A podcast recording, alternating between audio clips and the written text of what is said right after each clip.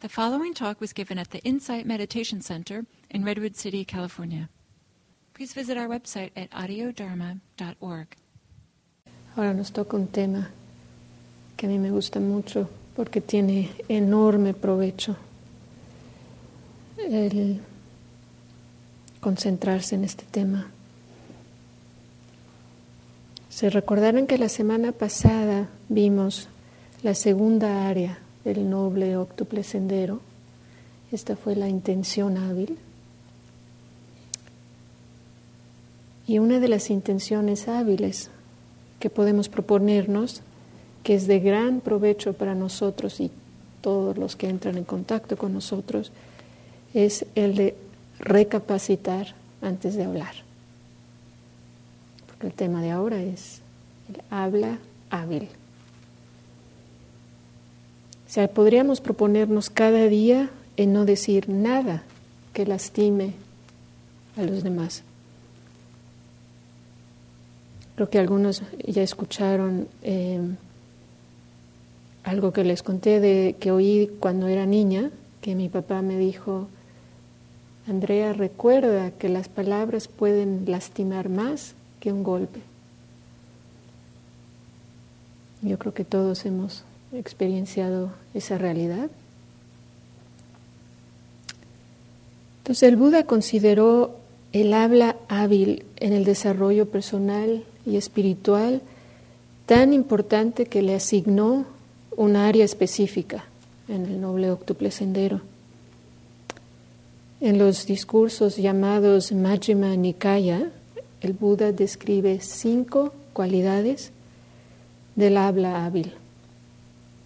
O sea, nuestro lenguaje debe de ser oportuno, debe de ser veraz,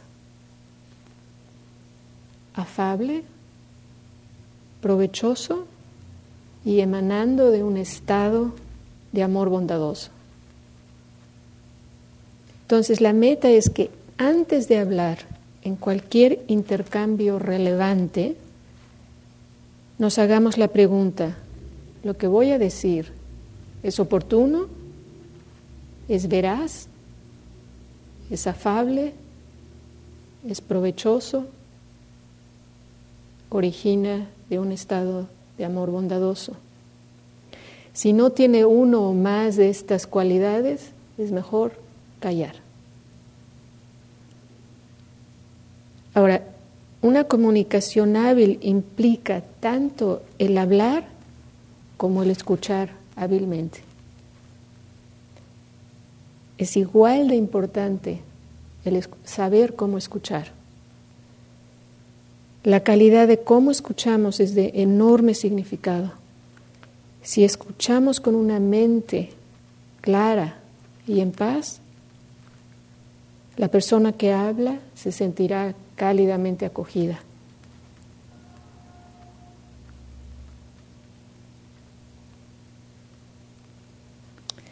Gill suele decir que la persona que escucha es la persona que ama en el momento. Entonces, en una conversación hábil se trata de expresarnos honestamente y con claridad mientras que le ponemos la atención a los demás y les ofrecemos una atención respetuosa de forma compasiva. Con cada palabra y gesto debemos de comunicar nuestra motivación de dar y recibir de forma compasiva. Marshall Rosenberg el autor del libro La comunicación no violenta, escribe que una conversación hábil implica una atención dual. O sea, el estar nosotros atentos a lo que estamos percibiendo, sintiendo y deseando de esta conversación y al mismo tiempo a lo que la otra persona está percibiendo, sintiendo y deseando en ese momento en la conversación. O sea que no es nada fácil si en, realidad llevásemos esto a cabo. Si alguno de ustedes está interesado a fondo en este tema, este libro que les menciono de Marshall Rosenberg es estupendo. Existe en español también, originalmente está en inglés. Ahora, otra parte esencial en la práctica del habla hábil, es, por supuesto, los pensamientos hábiles. Si pasamos largos ratos involucrados con pensamientos llenos de avaricia, mala voluntad o envidia, tendrá un impacto negativo en nuestro humor, salud y por supuesto habla también. O sea, pensemos que nuestra habla es el mensajero de nuestros pensamientos, así que debemos de empezar por poner mucha, mucha atención en la calidad de lo que pensamos. Convertir nuestros pensamientos en el habla es tan fácil y sucede tan rápido que es por esto que debemos de ponerle gran atención, porque cuando menos nos damos cuenta ya dijimos algo que no fue hábil. Esto es lo que lo hace extremadamente difícil, que es tan fácil y tan rápido que hablemos. Pero también es de gran provecho aunque nos equivoquemos vez tras vez, y esto nos pasa a todos, seguir poniéndole atención. Ahora, la manera que voy a, organizar esta plática es enfocándome en cada una de las cinco áreas o cualidades que menciona el Buda para el habla hábil. La primera cualidad es, como mencioné, el habla oportuna. Su opuesto sería inoportuno. Yo creo que todos nos hemos visto en situaciones donde hemos hablado y después con gran vergüenza nos damos cuenta que fue totalmente inoportuno. Dependiendo de qué tanto hemos desarrollado la atención plena, vamos a ser capaces de primero reconocer si el momento es un momento oportuno. Segundo, si somos capaces de resistir la tentación de no hablar si no es correcto. Seguro han sentido ese, ese cosquilleo de algo que necesita, que quiere salir. Y tercero, si podemos reconocer el momento adecuado para que nuestra contribución sea de provecho. El escritor Michael Nagler relata en su libro En búsqueda de un futuro no violento una historia que considera un ejemplo ideal para lo que es el habla oportuna. Michael Nagler y su esposa fueron invitados a una cena muy formal a la casa de un varón francés cuando estaban de visita en París. La esposa del varón preparó una cena elegantísima y mientras comían, el varón soltó el comentario, yo estoy a favor de la desigualdad racial. La esposa de Negler palideció sabiendo que su esposo iba a enojarse con este comentario. Negler, sin embargo, que ya llevaba un año de experiencia meditando, supo darse cuenta en el momento que no era oportuno contestar. ¿Por qué? Porque se sentía muy molesto del, comentario, se sentía enojado. Unos minutos después, el varón comentó, ¿sabe usted? Nada en el mundo es más importante que el amor. A lo cual Negler calladamente contestó, ¿cree usted que las razas han sido dotadas con una capacidad desigual, desigual para amar? El varón captó inmediatamente la conexión que Negler había hecho a su comentario previo sobre la desigualdad racial y se quedó pasmado. Negler aplicó en el momento la atención plena y fue oportuno. Supo decir algo muy constructivo en el momento adecuado y esto fue mucho más provechoso y poderoso porque pudo penetrar el corazón del varón. Esto no hubiera sucedido si Nagler hubiera refutado y juzgado inmediatamente la opinión. Recordemos que cuando alguien, y nos pasa a nosotros mismos también, percibe una crítica, toma el papel de adversario y la posibilidad de recibir y de transformar desaparece inmediatamente y la conversación da un giro hacia una pelea. Ahora vemos la segunda cualidad, que es, es lenguaje veraz o su opuesto sería falso. La verdad es algo muy poderoso, pero es como un cuchillo muy filoso que hay que saber usar cómo y cuándo. Podemos lastimar mucho con la verdad a veces. O sea que es de gran provecho investigar primero cuál es nuestra intención al comunicar la verdad. Si nuestra intención es manipular al otro, es causarle daño o ganarnos su gratitud o simpatía, entonces es un acto inhábil.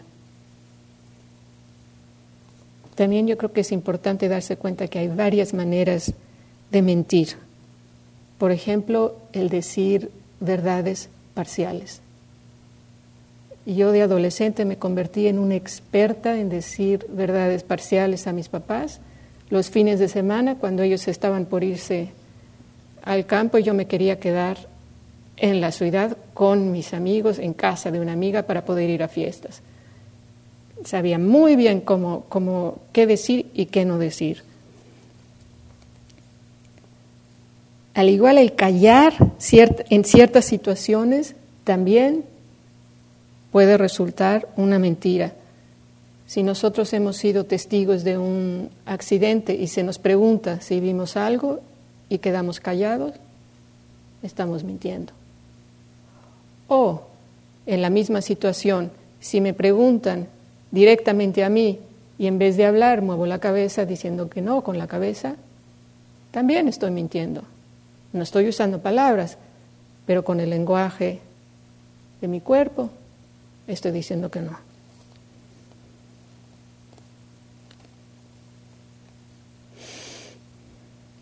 Al considerar la veracidad de contenido es importante considerar veracidad de sentimiento.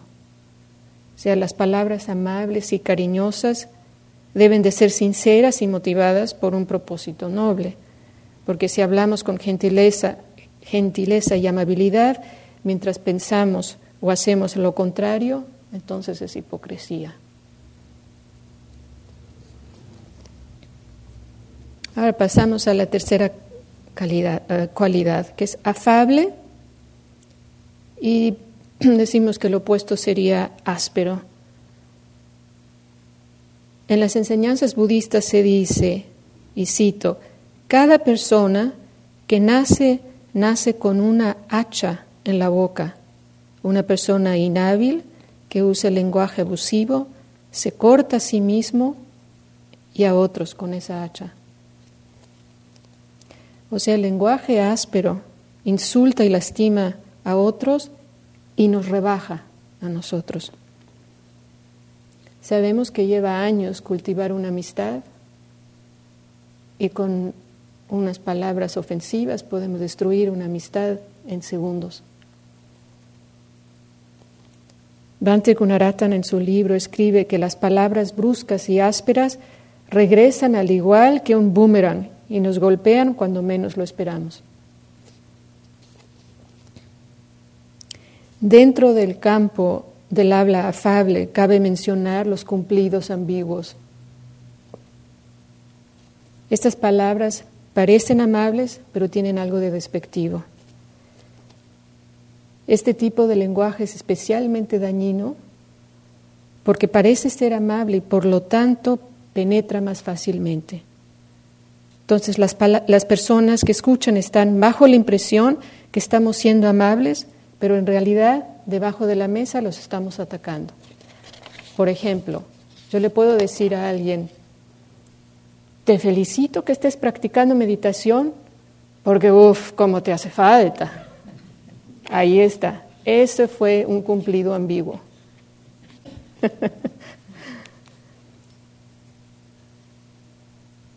o sea, estamos usando el habla como un hacha, aunque aparentemente estamos dando un cumplido. Creo que todos podríamos pensar varios ejemplos, pero eh, tengamos cuidado porque, porque es común hacerlo uno, uno mismo, no, no, no, no se da uno cuenta. Si practicamos la afabilidad de nuestra habla, reconoceremos que la conversación con alguien es un constante recibir y dar. Entonces, necesitamos estar atentos en no caer en la tentación de largos monólogos, con la excepción, como en este caso, que están dando una clase, ahí se vale. Porque de esta manera, si, si entramos en estos largos monólogos, la otra persona realmente no se siente percibida, sino que se da cuenta que nosotros estamos perdidos, fascinados con nuestras propias ideas.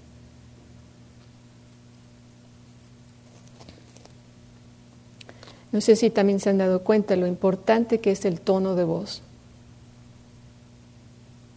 Puede ser terriblemente confuso, por ejemplo, para un niño si usan un tono de voz muy dulce y dicen algo grosero. De experimento se ha hecho, se ha, se ha descubierto que es de enorme importancia, mucho mayor, el tono de voz que el contenido de las palabras. Piensen cómo nos entienden nuestros perros en casa. Es totalmente, son muy sensibles al tono de voz, más no el contenido. Las palabras van o vienen. Pero el tono de voz lo captan inmediatamente.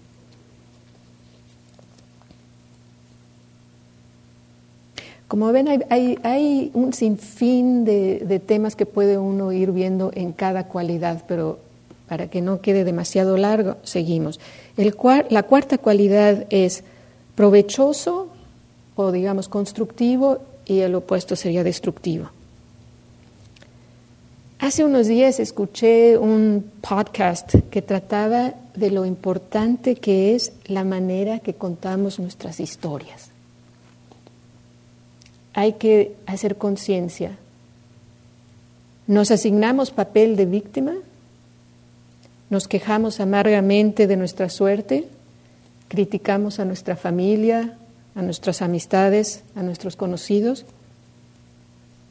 Descubrieron en estas, en estas investigaciones que las personas que se describen como víctimas y sus historias están llenas de críticas y juicios tienen una gran propensión a la depresión. Cada vez que contamos nuestra historia con estas interpretaciones destructivas, es como si hiciéramos un surco en el lodo más profundo, de manera que la rueda del carruaje, al pasar por este camino de nuevo, cae en este surco. Es lo que estamos haciendo en nuestra mente. También se ha descubierto a través de años de investigación que las historias que contamos son muy poco exactas. ¿Y por qué? Porque estas historias las vamos moldeando según el yo que deseamos construir. Entonces, la atención plena nos invita a descubrir que cada vez que nos vemos en la situación de contar nuestra historia, tenemos una opción, la de profundizar el surco del sufrimiento que nos mantiene presos al dolor, o la de elevarnos sobre las circunstancias, ganando así paulatinamente una visión hábil y liberándonos más y más del apego a nuestro sufrimiento. O sea, yo creo que es bello darse cuenta que tenemos esta opción. Es una oportunidad de oro cada vez que tenemos la opción que nos vemos enfrente de una amistad y que te pregunta, cuéntame cómo fue tu infancia. No dejemos ir esas, esas oportunidades. Ahora, no es que le vamos a dar un viro a lo que contamos simplista y superficial y que digamos que todo está bien y bonito y que no queremos enfrentarnos a lo que es. No, sino que con cada relato, en vez de repetirlo de la misma manera, vemos si podemos traer un poco de más perspectiva, un poco de más amor bondadoso y compasión por nuestras debilidades y la de los demás.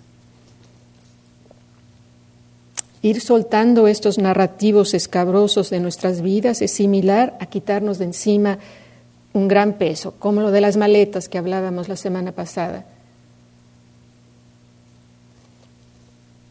Estas maletas que, al emprender el noble octuple sendero, si llevamos cinco maletas y tratamos de avanzar, no avanzamos mucho. Cada relato hábil en nuestra historia nos ayuda a deshacernos de unos cuantos kilos de la carga que traemos en la espalda. Ahora, también es interesante darse cuenta que dependiendo de la persona que nos escucha y de cómo nos escucha, esto va a tener una gran influencia, hábil o inhábil, en el proceso de purificación de nuestra habla. Es por esto que el Buda hace gran hincapié en que cultivemos amistades sabias. Ahora, ¿cómo podemos ir descubriendo si estamos haciendo progreso en la liberación de nuestro pasado o de las historias que creamos sobre nuestro pasado? Primero vamos a notar a través de la atención plena que cuando pensamos al respecto, nuestro cuerpo ya no se tensa. Cuando ya no se tensa, ya sabemos que ya ganamos un poco de perspectiva. También vamos a notar que cuando este tema surge en nuestra meditación, ya no tiene la fuerza y la seducción que arrestan nuestra atención por largos ratos, sino estas historias se convierten como olas pequeñas que vemos en el mar mientras que estamos bien parados en la orilla, en vez de estas olas gigantes que nos revuelcan y que perdemos totalmente la noción dónde estamos.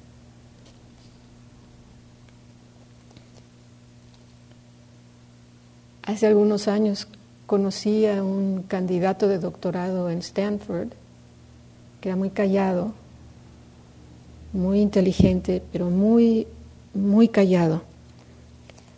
Al conocerlo poco a poco me fui dando cuenta que nunca hablaba mal de nadie el chisme simplemente no era parte de su manera de comunicarse. Rentaba un cuarto de una mujer que era famosa de difícil entre los estudiantes. Sin embargo, jamás dijo algo para criticarla. Poco a poco me di cuenta que esta manera de hablar de, de este estudiante era como un regalo porque yo me di cuenta que le podía tener confianza, porque dije, le puedo decir lo que yo quiera, él no va a hablar mal de mí a mis espaldas.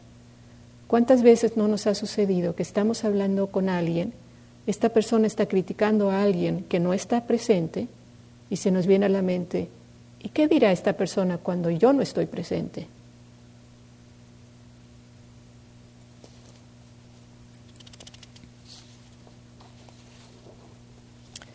Si practicamos un lenguaje hábil y discreto, tenemos más probabilidades de que los demás no hablarán mal de nosotros.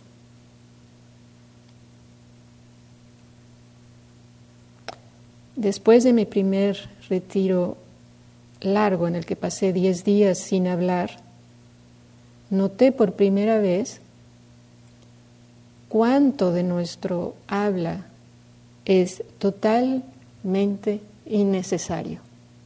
Y cuánta energía vertimos en el hablar. ¿Cuántas veces no hablamos porque le tememos al silencio? Una vez que empecé a practicar la atención plena y empecé a observar cómo hablaba yo y cómo hablaban los demás, me pareció muy triste observar que gente que tiende a sentirse muy sola en situaciones sociales habla incesantemente, sin parar. No importa el contenido, con tal de estar hablando constantemente. Ahora, lo triste de esto es que no nada más no se dice nada que tiene significado y que hace sentir la conexión entre las dos personas, sino que la persona que se siente sola sigue sintiéndose sola después de una comunicación de esa naturaleza.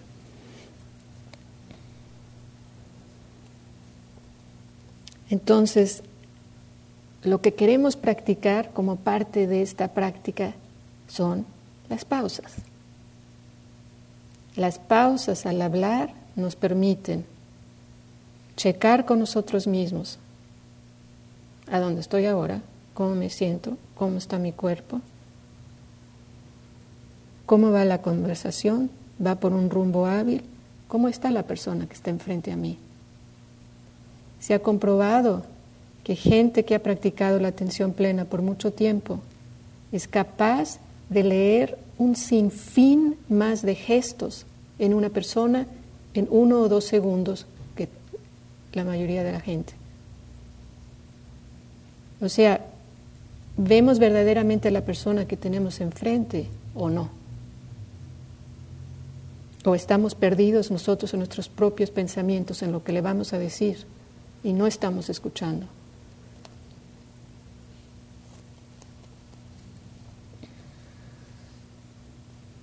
O sea, con nuestra atención podemos monitorear si la conversación marcha en un rumbo hábil y nos está permitiendo conectar profundamente.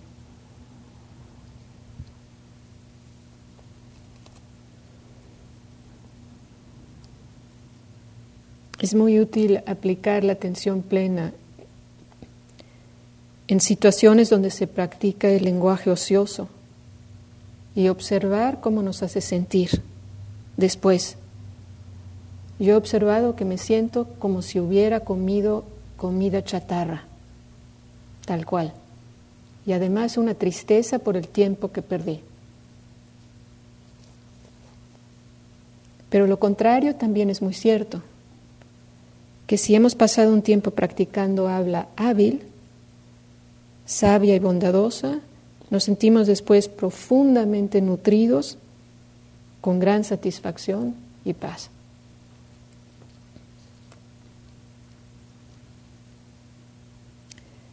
Entonces, queremos aprender a elegir conversaciones y participar solo cuando son hábiles. De otra manera permanecemos en silencio o nos ausentamos. Una conversación a gritos no beneficia a nadie.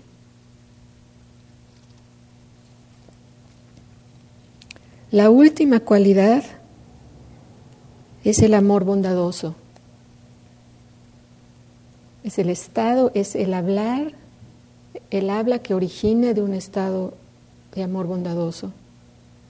Si se dan cuenta, las cuatro cualidades anteriores implican algo exterior.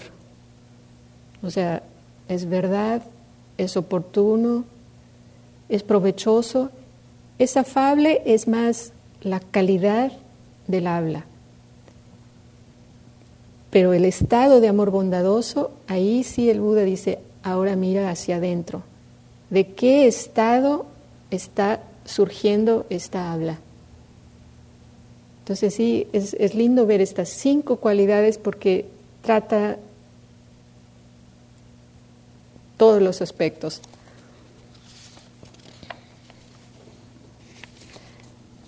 El, el, cultivar el amor bondadoso es un proceso que sucede paulatinamente, un pensamiento hábil, una palabra hábil y una acción hábil a la vez.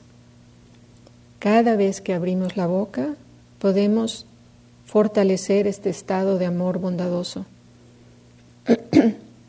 Pero también cabe mencionar aquí la importancia que tiene la manera en que nos hablamos a nosotros mismos.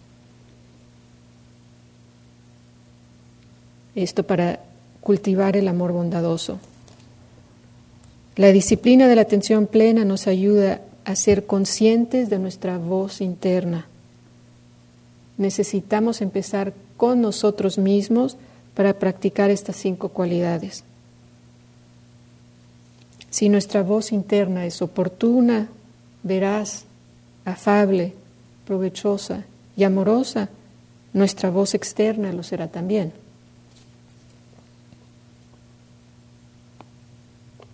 Entonces, al comenzar esta, esta plática, hice hincapié en la parte esencial que tienen los pensamientos en nuestra habla.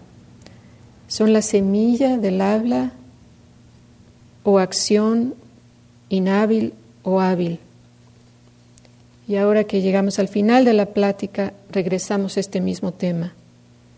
Es de gran provecho comprender la interconexión del pensamiento, el habla y la acción y recordar que las consecuencias dependen de la calidad de nuestros pensamientos, o sea, también de la intención que vimos la semana pasada. Pues para terminar, quiero leerles una cita de las escrituras budistas llamadas Dhammapada, que resume esta idea y que también nos prepara para el tema de la semana entrante, que es el cuarto paso del noble octuple sendero y que es la acción hábil. Entonces cito el Dhammapada. Todo lo que somos es el, es el resultado de lo que hemos pensado. Está fundamentado en nuestros pensamientos. Está constituido por nuestros pensamientos. Si una persona habla o actúa motivada por un pensamiento malvado, el sufrimiento lo seguirá como la rueda que le sigue a la pata del buey que jala el arado. Todo lo que somos es el resultado de lo que hemos pensado. Está fundamentado en nuestros pensamientos. Está constituido por nuestros pensamientos. Si una persona habla o actúa motivada por un pensamiento puro, la felicidad le seguirá como una sombra que nunca se aleja.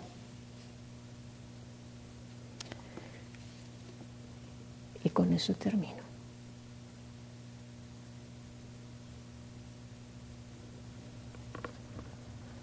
Tenemos unos cuantos minutos, o sea que si tienen un comentario, una pregunta.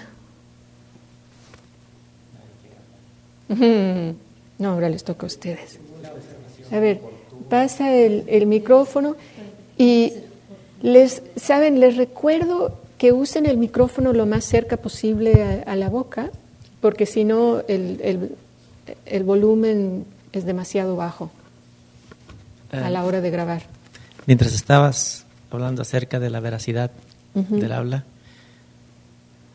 me hizo un clic, mm. un clic de que a veces yo me escudo atrás de la verdad para tener la razón, mm. más que para decir la verdad. Y me dio, cuando tú lo estabas mm. mencionando, lo sentí en el cuerpo, lo sentí, me sentí mm. mi cuerpo reaccionar. Y no lo había visto hasta ahora. Entonces, eso de... Hay una frase que dice, no digas lo que pienses, piense lo que digas. Pero a veces no se me olvida. Y, pero ahorita me hizo, me hizo caer en eso de que a veces utilizo la verdad como un escudo, quizá para protegerme de, de algo, pero me... Eh, quizá para tener la razón del argumento de lo que se está presentando. Pero ahora me doy cuenta que tengo que mirar más abajo de eso para ver por qué actúo así. Estupendo. esos descubrimientos son muy, muy, muy valiosos. Esto del habla, al menos de que tengamos a alguien muy cercano que es capaz de decirnos las cosas muy constructivamente, es algo que tenemos que, que descubrir nosotros poco a poco. Y creo que todos, todos tenemos unas áreas en donde somos totalmente cegatones que no vemos eh, ciertos patrones que tenemos al hablar. Marshall Rosenberg dice algo bien interesante en relación a lo que estabas diciendo, Pablo. Eh, él dice, cuando tú criticas a alguien o juzgas a alguien, vamos a decir que es la verdad, pero estás aventando esta verdad en forma de, juicio o, crítica,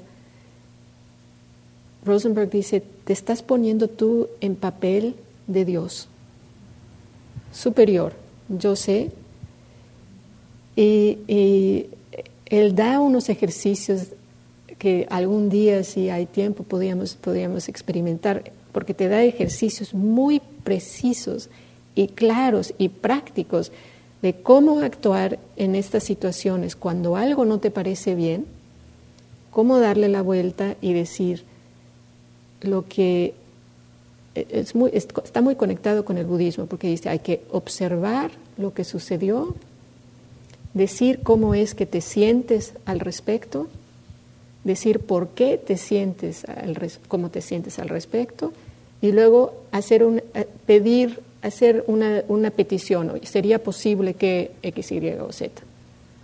Pero siempre es tremendamente importante, en vez de si el señor X aquí dice algo que me molestó mucho, entonces yo digo,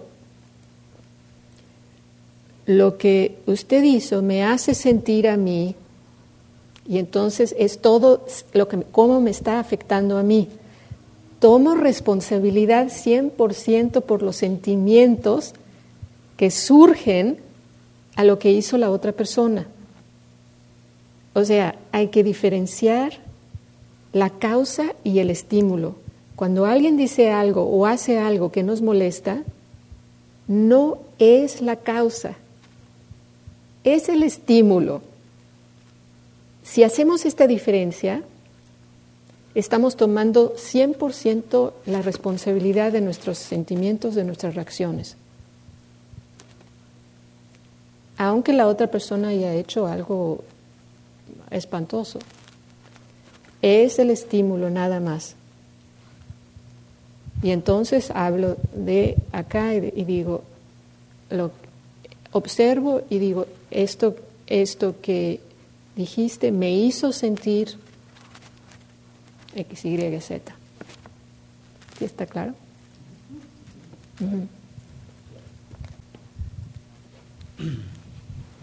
Eh, a mí se me ocurrió una pregunta acerca de el lenguaje ocioso, mencionaste. Eh, cuando mencionas eso me recordé inmediatamente en las reuniones con mis amigos en México, cuando en la adolescencia, tendíamos mucho a usar el lenguaje ocioso pero era muy relajante, nos divertíamos mucho, en realidad. O sea, eh, entonces es mi duda, o sea, porque en realidad nos reíamos de cualquier tontería, o sea, de cualquier nos reíamos. pasamos dos, tres horas casi a pura risa. Sabes, me encanta que menciones la adolescencia, porque cuando yo pensé en el tema del lenguaje ocioso, también me acordé de mi adolescencia. Es que esa es la etapa en que está uno descubriendo el mundo y estás tienes, tienes estas largas pláticas con tus amistades y sientes que estás siendo profundísimo y que estás descubriendo algo totalmente nuevo. Y, todos están hablando a la vez. en realidad no se trata de escuchar, o sea, se trata de sacar nada más, y, pero, pero en realidad, o sea,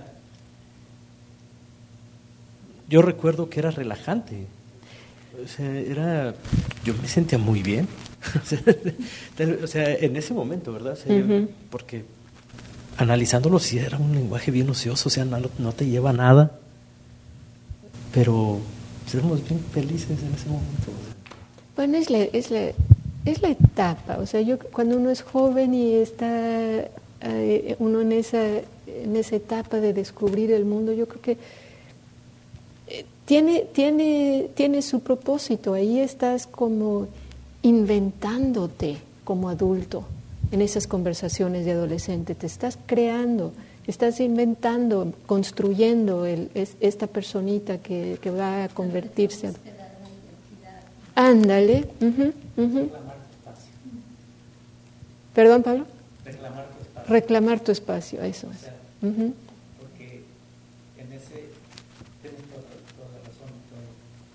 El, el micrófono, ¿puedes, Evelia? El otro y así. Gracias. Sí, porque todos estamos luchando por, por ser significantes Mm, o por ser relevantes. Entonces, eh, en la adolescencia es muy normal que la manera que somos más relevantes es a través de el que sea más, como dicen, el que tiene más saliva come más pinole. Eh, Entonces, entre más hables, más popular eres, más reconocido, o más rechazado también, pero, pero es una manera que, Mm, que nosotros creemos que estamos reservando nuestro espacio dentro de nuestro grupo social o dentro de la sociedad, sin importar lo que digamos, si tiene importancia o no tiene importancia. Y y por- Sí, es cierto. pero lo que nos hace sentirnos bien es, la, es que nos expresamos. ujú. Eso es lo que, no importa lo que digamos, es la expresión de la energía sexual que está empezando a rugir que se expresa en ese momento.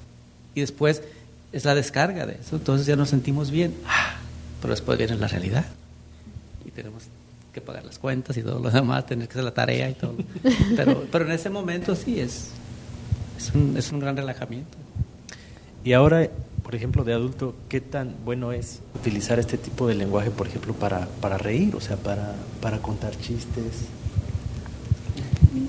Bueno, yo ¿Qué creo que, bueno es? que, que- que- que eso también tiene su lugar. O sea, somos, somos animales sociales. Es bonito. eh, eh, hay, hay por ahí un dicho que dice, la distancia más corta entre un ser humano y el otro es la risa. Y eso me encanta, es- es que gente se reúna y, y- y- y te rí- y tengas una buena carcajada, le hace bien a todo mundo. Eso es parte de- de- del gozo de, tener amistades y eh, no hay nada de... O sea, no quiere decir que vamos a, tener solamente pláticas profundas y, de, mucho contenido muy serio. No, también puede ser pláticas alegres, muy ligeras, mientras que sean constructivas. Uno sabe, uno siente en el momento que empiezas a hablar por ociosidad o porque le tienes miedo al silencio o porque estás nervioso o yo qué sé.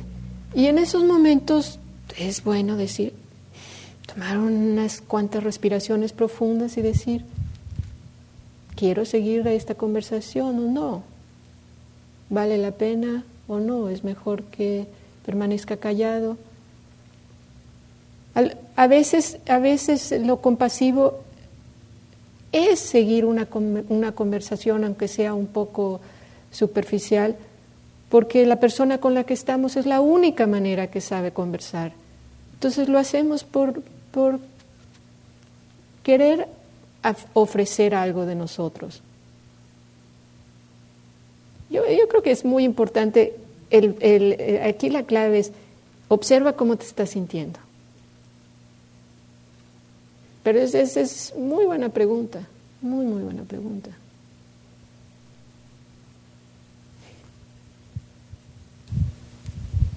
Leti, ¿alguna pregunta?